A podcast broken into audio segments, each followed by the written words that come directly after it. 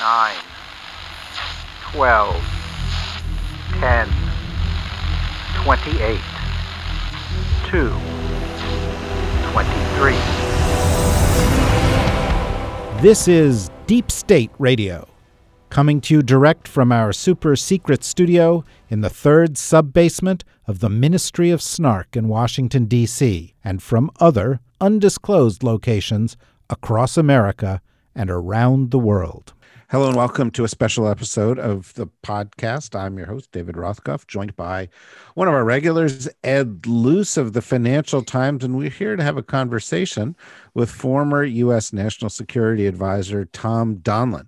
This is part of the series of conversations we've been having the past couple of weeks, looking ahead to the Biden administration and some of the challenges it will face. Welcome, Tom. How are you? I'm doing great, David. Thank you. It's nice to be here with you and Ed. Uh, Thanks for the invitation. No, glad to have you here.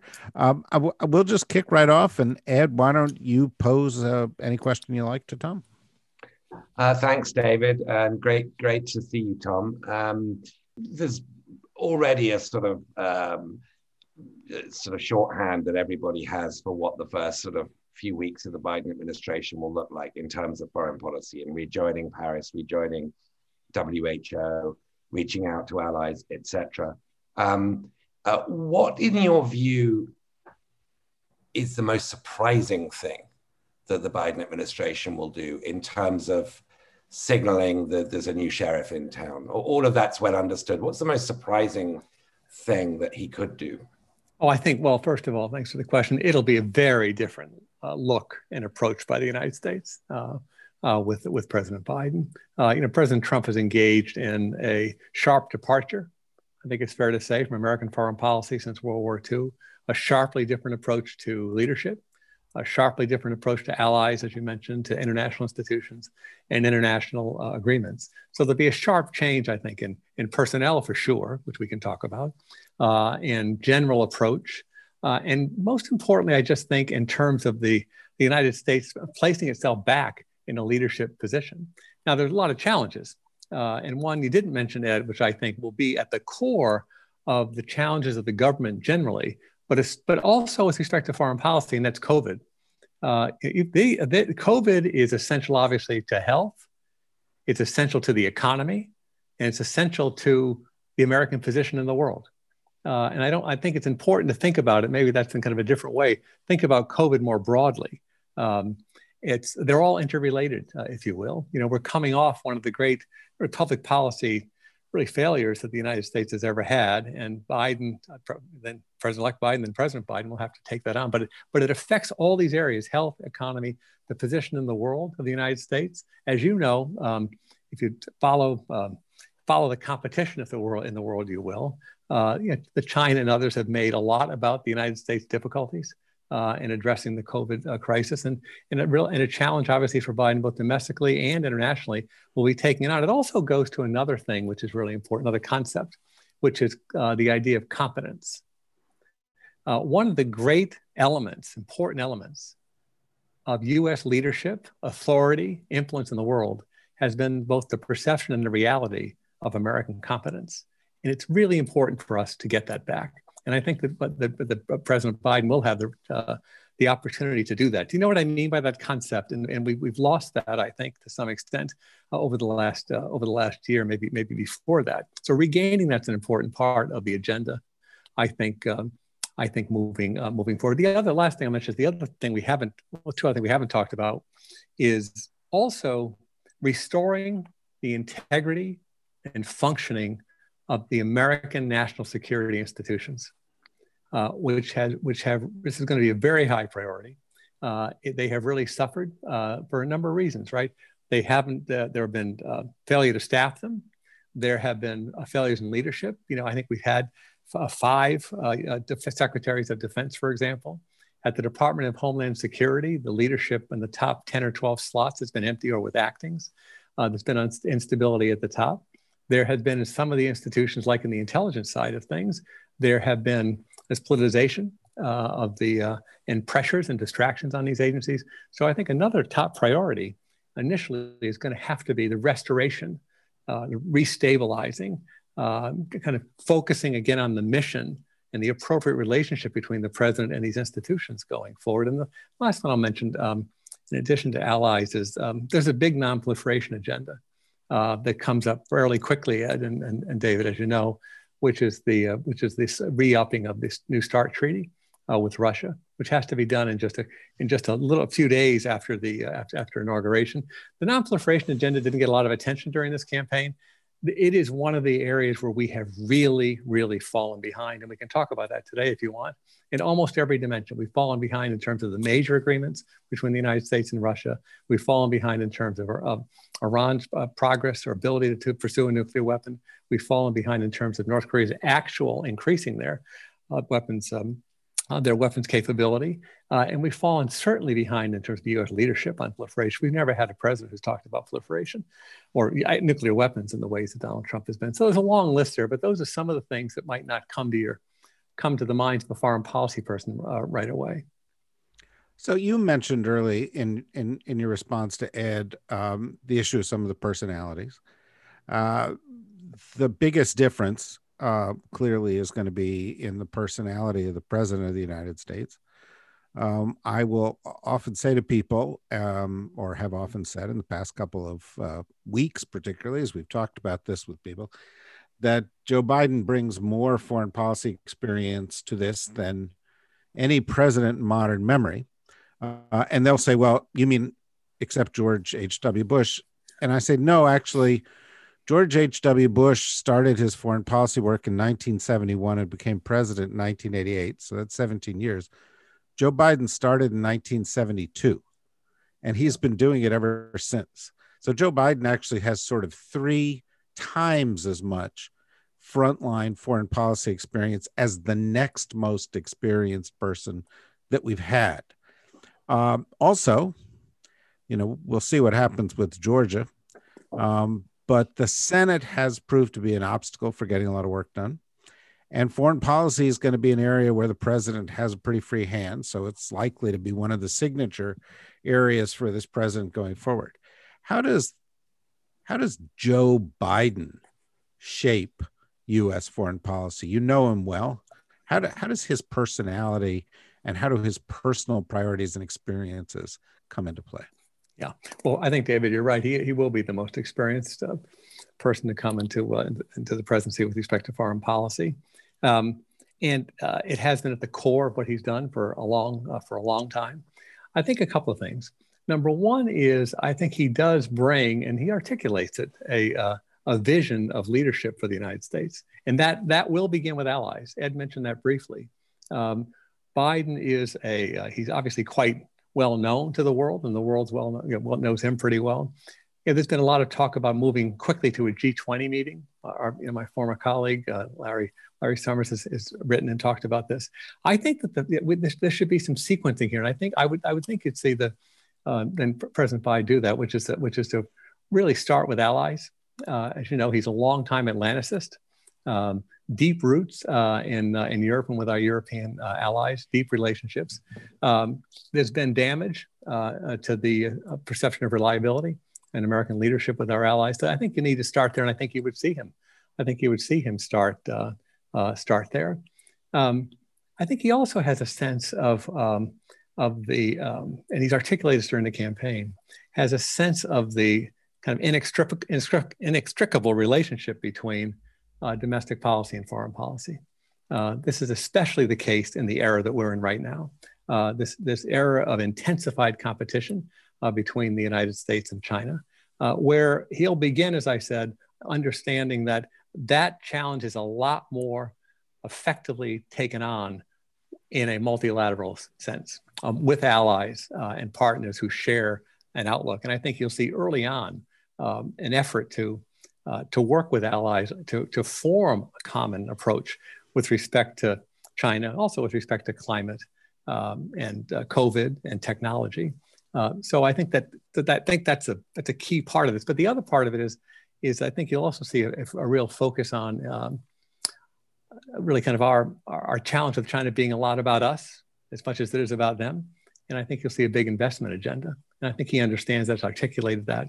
Um, so this this link between domestic strength and foreign policy and and uh, effectiveness in the world, I think, is strong with him. Um, the other piece of this is that um, uh, David, you know, he he is um, he understands the nature of United States leadership. He understands the necessity of U.S. leadership. He understands, as, as Tony Blinken uh, has said, that the world doesn't organize itself, and he's quite comfortable in that role. Quite comfortable in that role. You know, I think Biden un- understands. I think the strength of the United States has a lot of confidence in that role, and I think you'll see that. I think you'll see that approach as he goes as he goes forward. Ed, um, you said um, you, would um, like to get into personnel. I mean, one of the key people is, of course, Jake Sullivan, yeah. Um, whom I know, but you obviously know much, much better than, than I do. Um, and he's taking your former job, National Security Advisor. Jake's written, I've been rereading some of the stuff he's written. Yeah. Um, and Jake's written in the last year or two about having foreign policy for the middle class and about having a post neoliberal foreign policy. What what do you think that means?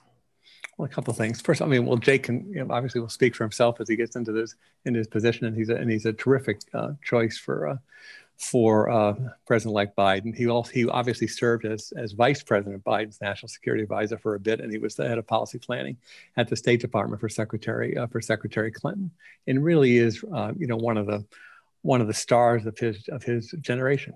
Uh, and we're, you know, I think uh, Biden's very lucky to have him have him there. I think, uh, and it goes to a couple of things. One, it goes to the thing to this concept that I was speaking about with David of the relationship between uh, domestic policy and foreign policy, and especially uh, the reestablishment of kind of the snapback of the American economy.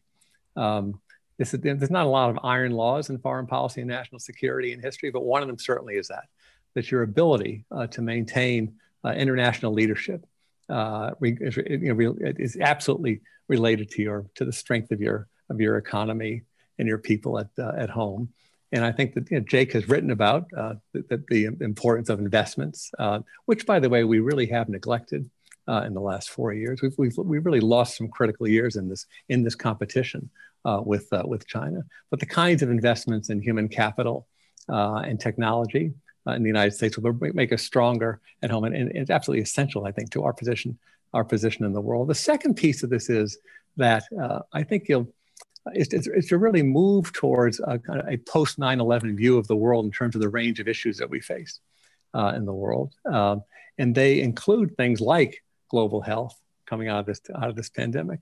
They include things like uh, thinking hard about technology alliances around the world, as we've been talking about here in terms of the competition uh, with, uh, with, with China. Uh, they include uh, a really tight, intense focus on Asia um, uh, moving, moving forward. I think those are some of the concepts that you'll, that you will, that you'll see. You know, it's interesting that you just put it that way because I was thinking as you were talking that Jake is a national security advisor, kind of in the mold that you were, um, in the sense that he's a very well read guy. He's a very thoughtful guy. He's a very strategic guy. And uh, I always found it um, rewarding to talk to you while you were national security advisor. You'd have a big stack of books that you're reading on your desk, and you were trying not to be um, driven by the moment, as Sandy Berger used to say, Washington's a town where the urgent always overtakes the important, and you were trying to keep an eye on the important. Um, and when you were doing it, there were two big shifts that were going on that I really consider, you know, you, in many ways, you started the started the ball rolling or or or pushed it along. One was this pivot to Asia. One was this recognition that China was the central bilateral relationship.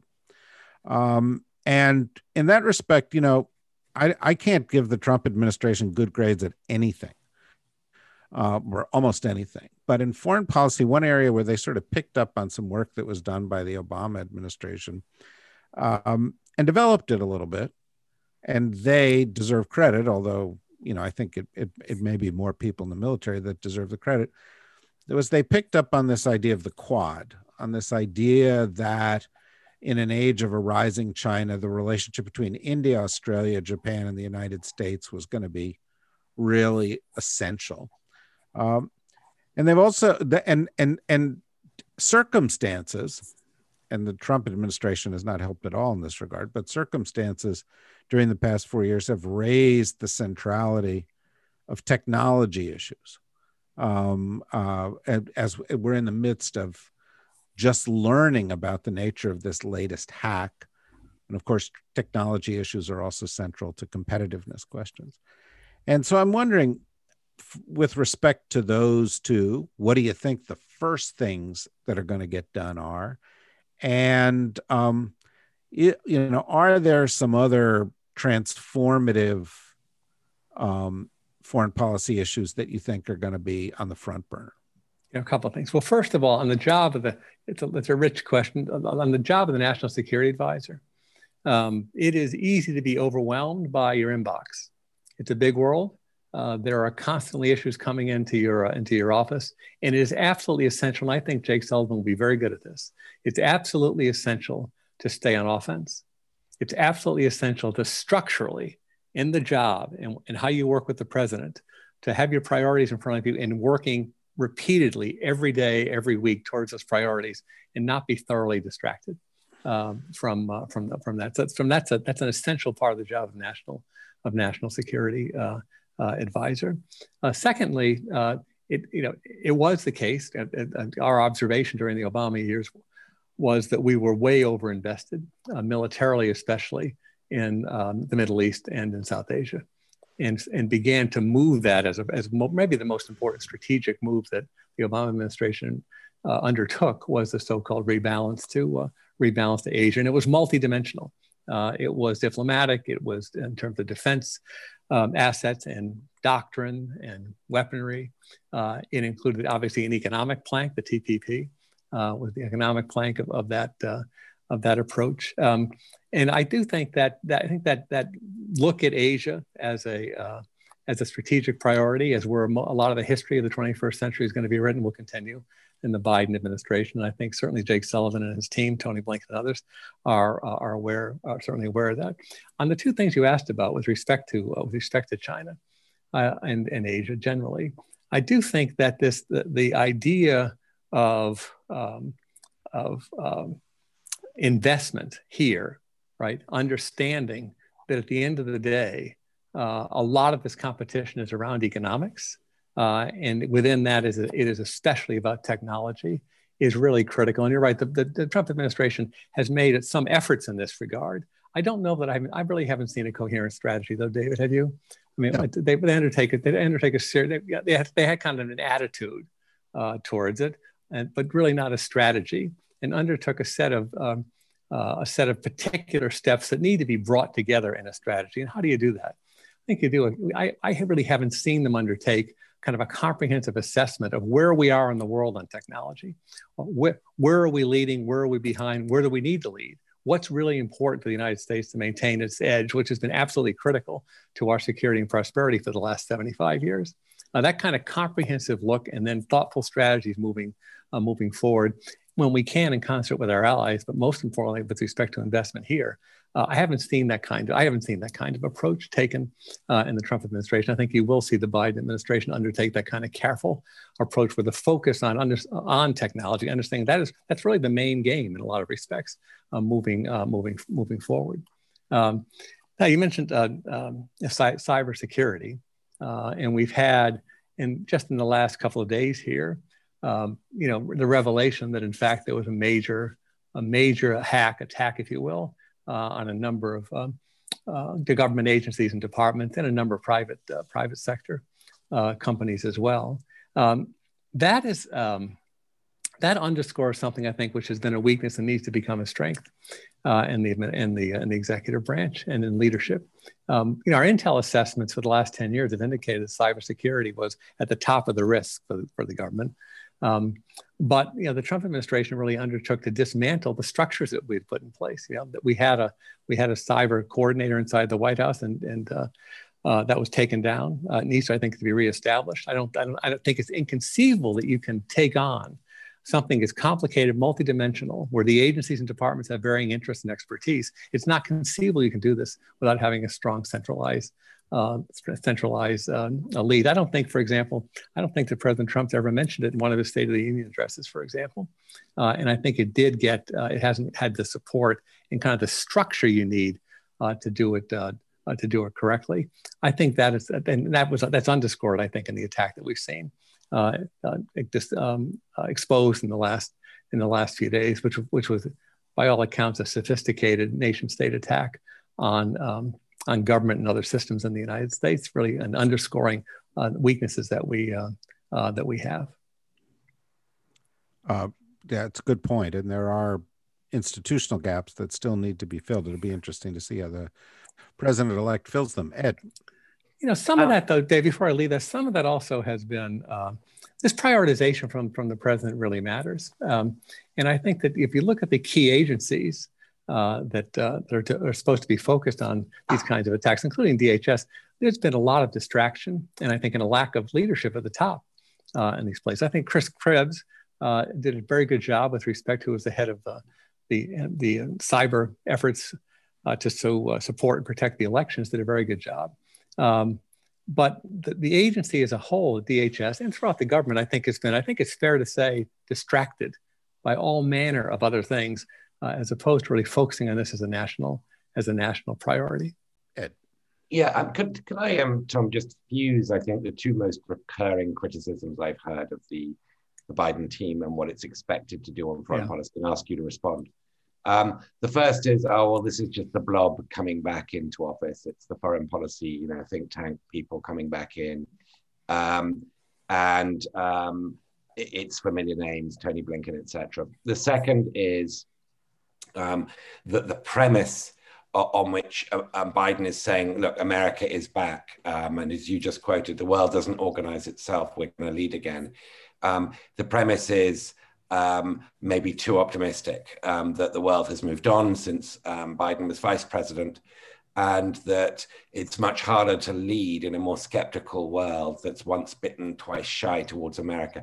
Could I ask you to respond to those two sort of recurring critiques one hears, not not just from the left, but from different places. Yeah, let me take the last question first, Ed. I think that uh, there are certainly going to be challenges after after four years of the Trump administration with respect to um, uh, U.S. leadership and questions around reliability that have been raised. I think by allies around the uh, around the world. Um, and so I do think that the experience of the Trump administration will make it more challenging. There's no doubt about that I think, moving going forward. Second, though, I think that the I think you'll see the demand signal. And by the way, before I go to that, and the world has moved and changed. Uh, you know, we are uh, with respect to uh, great power competition. We are in a very different place than five or six years ago, even four or five years ago, uh, with respect to, especially with respect to uh, uh, to China, where in fact there's been a major rethink in the United States with respect to U.S. China relations. But it's also important, and we don't talk about this enough, there's been a major rethink in China as well. Uh, there's been a, you know, a, a, careful consideration in China of, uh, of interdependence, uh, of uh, the concepts of self reliance, um, of their uh, assessing their dependency weaknesses. Um, and of course, on the United States side, similar kinds of rethinks at fundamental levels have gone on in the last, in the last four or five years, which are uh, which are really important. And it does show, it does demonstrate a changed, a changed world and, and, uh, and different challenges. That said, uh, I do think you'll find the demand signal pretty high for U.S. leadership. Uh, I, I, think that you see that, you know, there was a, uh, you certainly see that. You talk to, to leaders in Europe and the foreign ministries and the prime minister's um, offices in, in, in Europe. And I think you, I think you get a sense that they'll, that the United States back at the table um, uh, working on common approaches uh, to uh, everything from climate to China. Um, uh, working on com- common approaches in, the Europe side to uh, to Russia, I think will be welcome. I think that I, I do. I don't. I don't un- underestimate your the point you made with respect to questions about reliability um, of the United States and uh, and changes, abrupt changes in policy. But I do think, particularly someone who has the record that Biden has, uh, I do think that you'll see a demand signal pretty significant, uh, pretty significant demand signal for the U.S. back at the table uh, to, to, to, to, work through making common approaches with respect to with respect to, to these issues, especially as I think climate, China, and a number of other things. China, especially, as you know, Ed, there have been uh, significant changes in Europe with respect to the view of China, uh, and I think um, and I think it can come into kind of much more common cause with the United States led by led by a uh, uh, by President Biden. And of course, it'll be a much different atmosphere, won't it? It won't be an atmosphere where uh, where the President of the United States is fighting as hard with the Europeans as he is with the Chinese.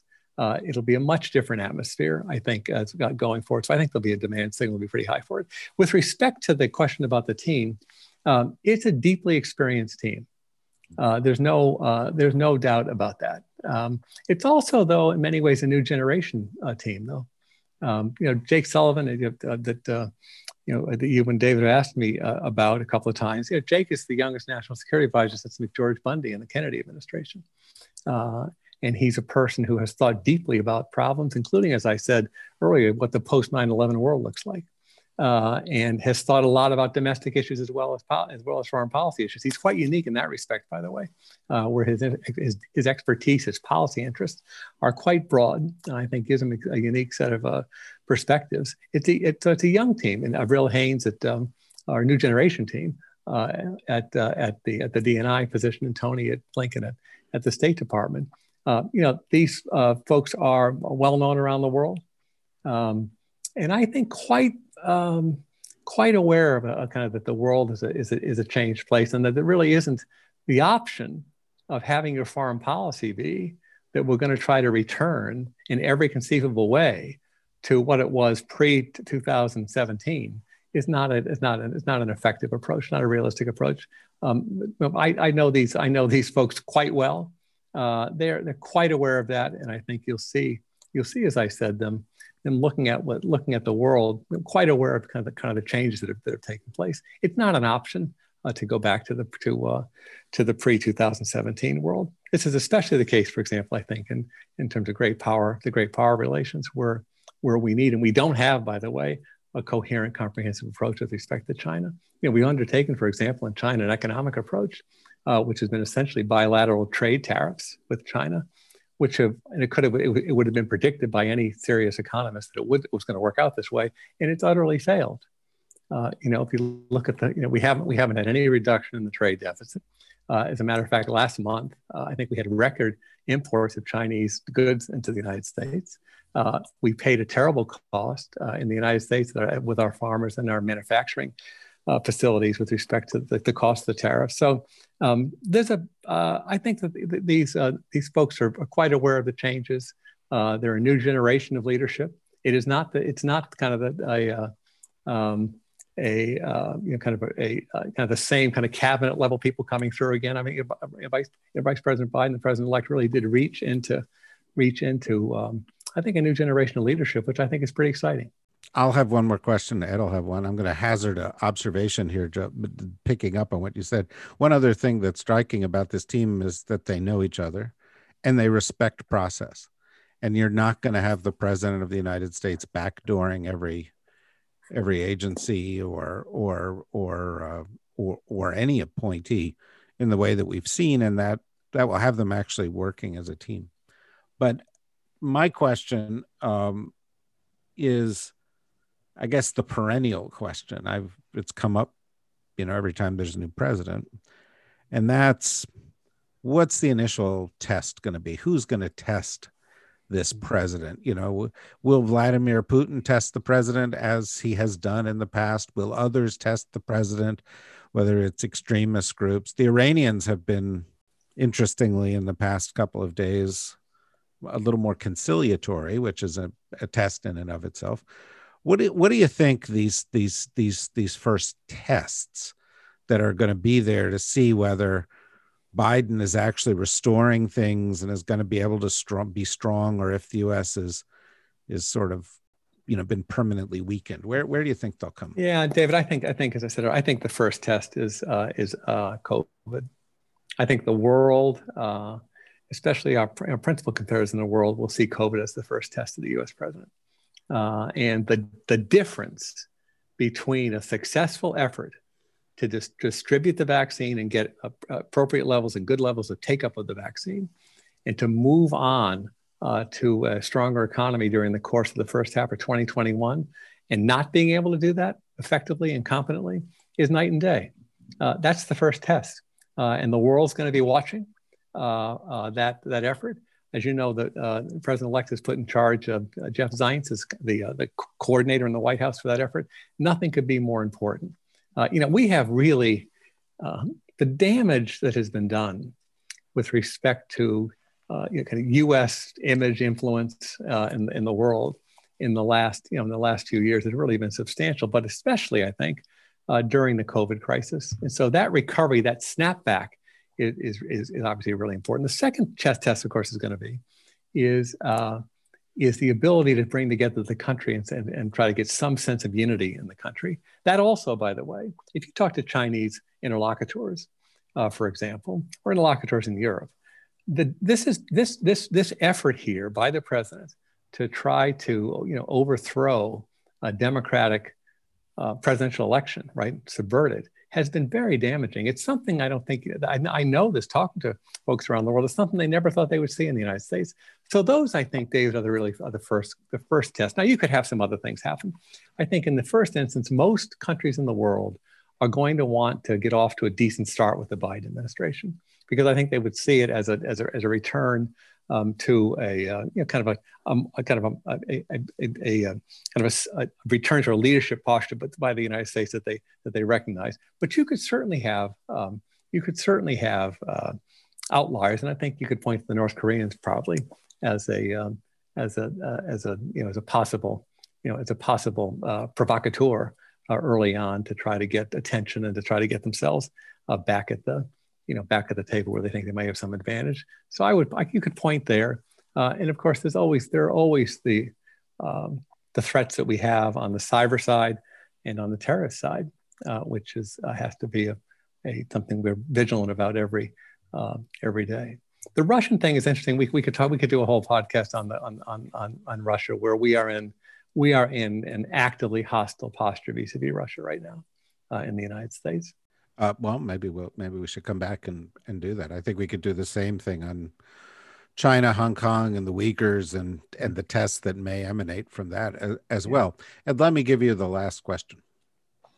Um, got a slightly different one, Tom. Knowing knowing um, President-elect Biden as you do, and for the length of time that you have, um, What's your guess about whether he'll want to be a two term president or he'll want to make himself voluntarily a one term president and hand over to somebody else?